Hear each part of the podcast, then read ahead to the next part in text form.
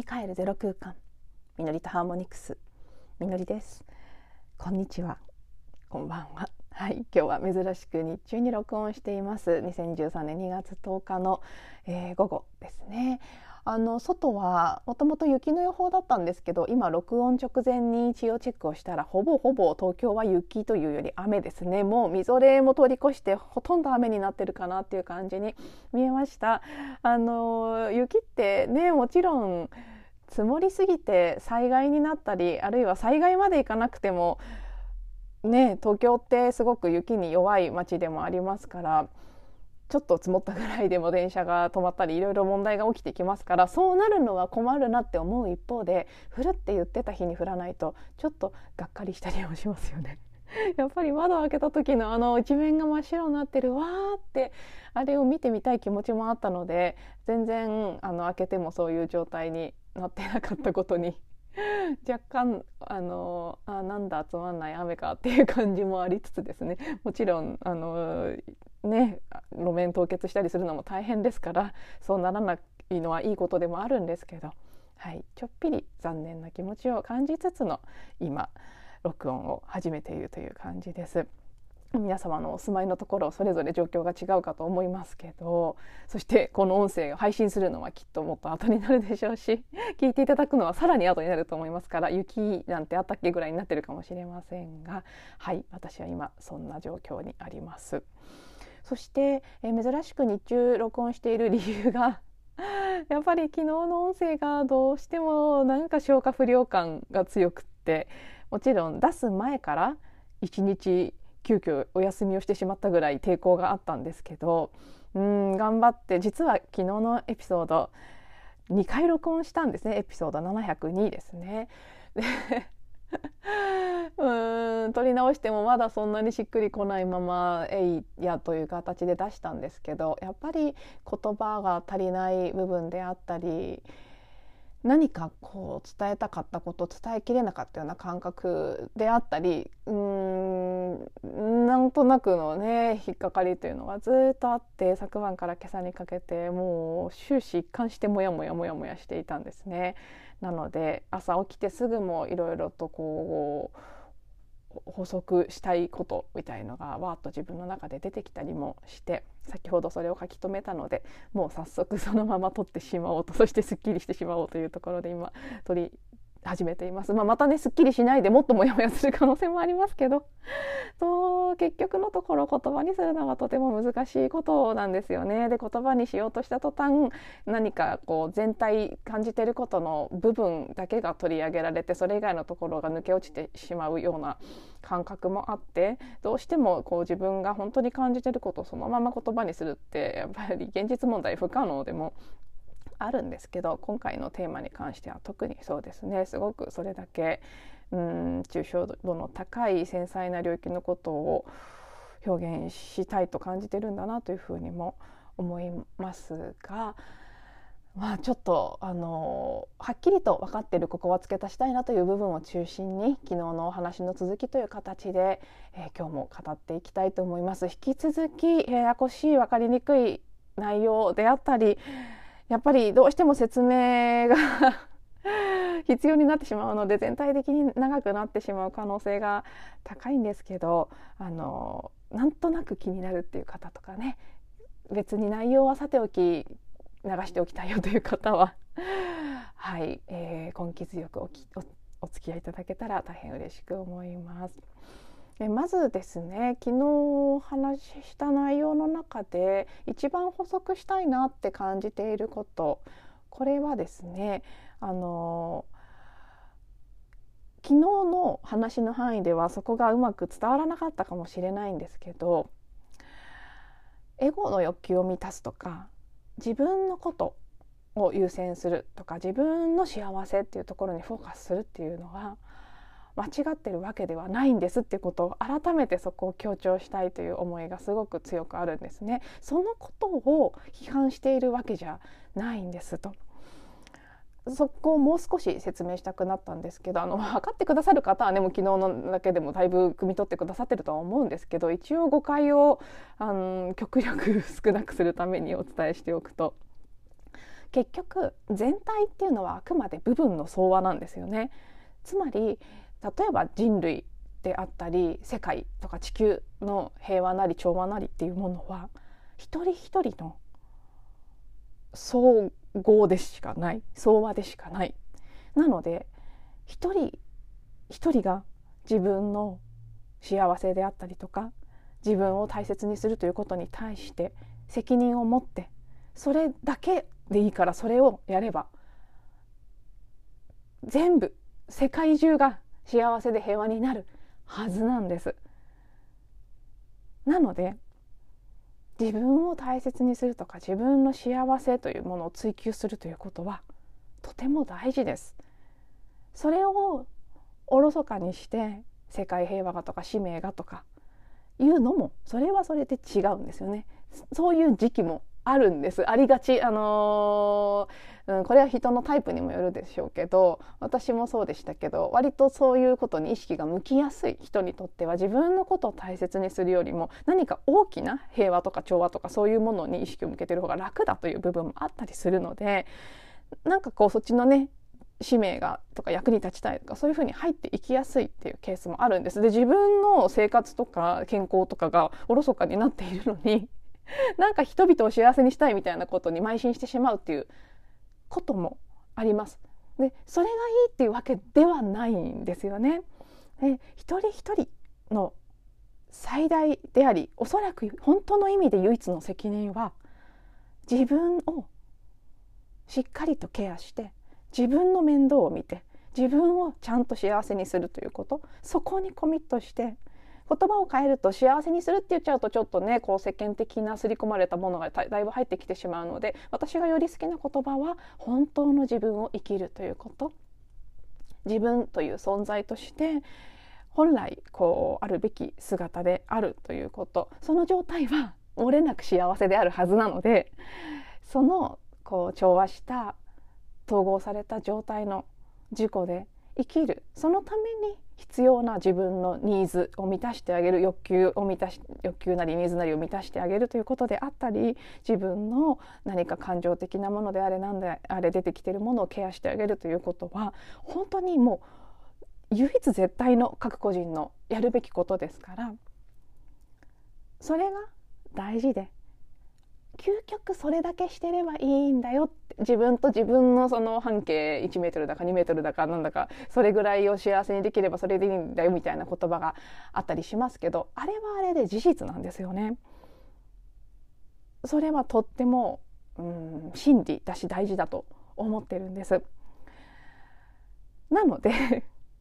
そこがすごくね昨日お話しした私が特にその日本のスピリチュアルな領域に関して少し子供っぽいんじゃないかという意見を言ったことでその表現の一つとして、まあ、自分のことしか考えてないっていう感じであったり何かこううん、まあ、エゴの欲求を満たすという言葉を使ってた気がしますけどお金持ちになりたいとかうんなんかこう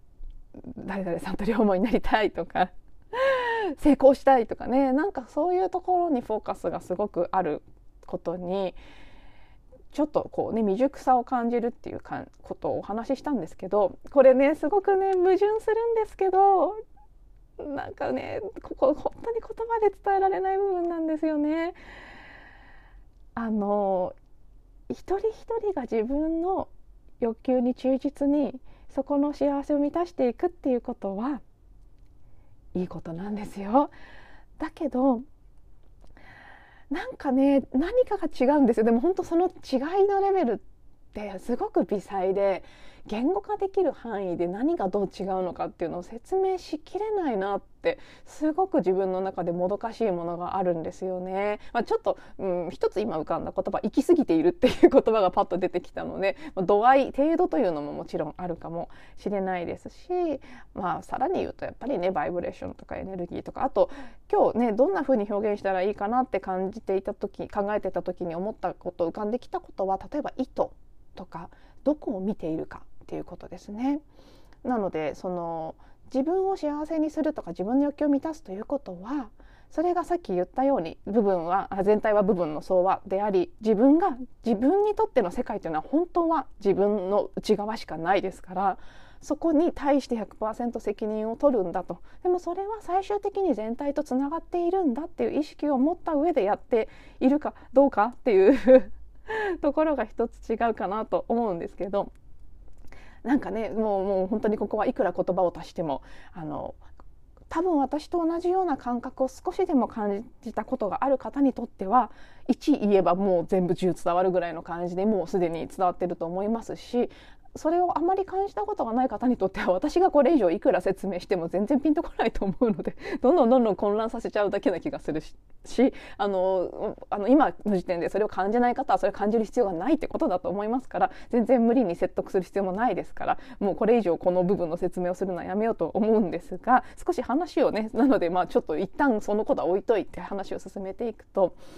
じゃあなんか私が未熟だと感じたものと成熟していると感じているものにどんな違いがあるかっていうところを感じてみた時これもまた一つ浮かんできた言葉があってその言葉というのが拡大した意識という言葉だったんですね。何を言いたいかというとその、まあ、目覚めとか覚醒とかうんまあ、そういう言葉でしか表現できなくてこれも一体何のことなのって伝えるのは難しいんですけど霊的な成長を伴ってそれによって目覚めが進むと誰でも誰しも自然と全体が見えるようになってくるし全てとつながっているという感覚が自然と広がってくるんじゃないかなと思うんですね。なのでそれと反比例するような形でその分自分が自分がっていうエゴの部分がどんどん静まってくる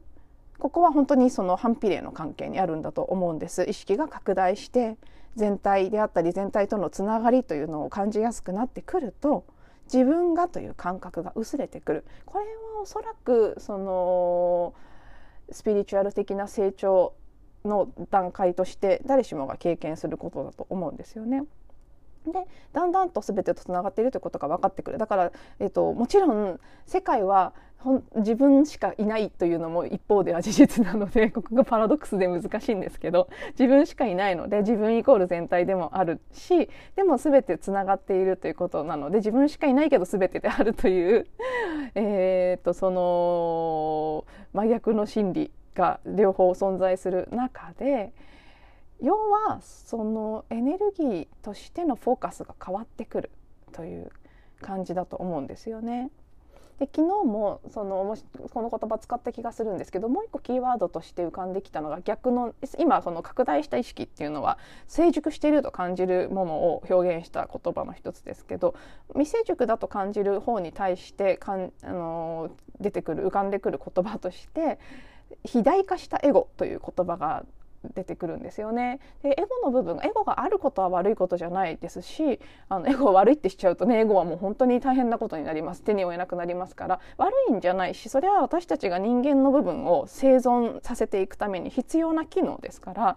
ない全くなければいいってことを言ってるわけじゃないんですけどやっぱり油断すると肥大化するものなんですよね。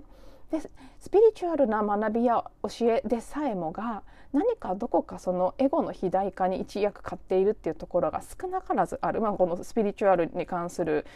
うん、スピリチュアルスピリチュアリティとエゴの問題っていうのは昔から宗教の世界なんかでもずっとずっと存在してたものあのよくありますよね。イメージの中でも皆さん歴史の、うん、こととして思い描けると思うんですけど宗教のトップの人たちが悪いことをしているっていうかその権威を使って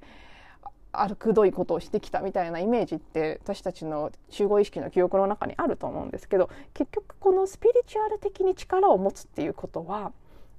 あの武力とかお金とかで力を持つのとある種一緒なので何であれその力に酔ってしまうっていうエゴの肥大化を引き起こしやすいスピリチュアリティっていうのも実はそういうパワーとすごく結びやすい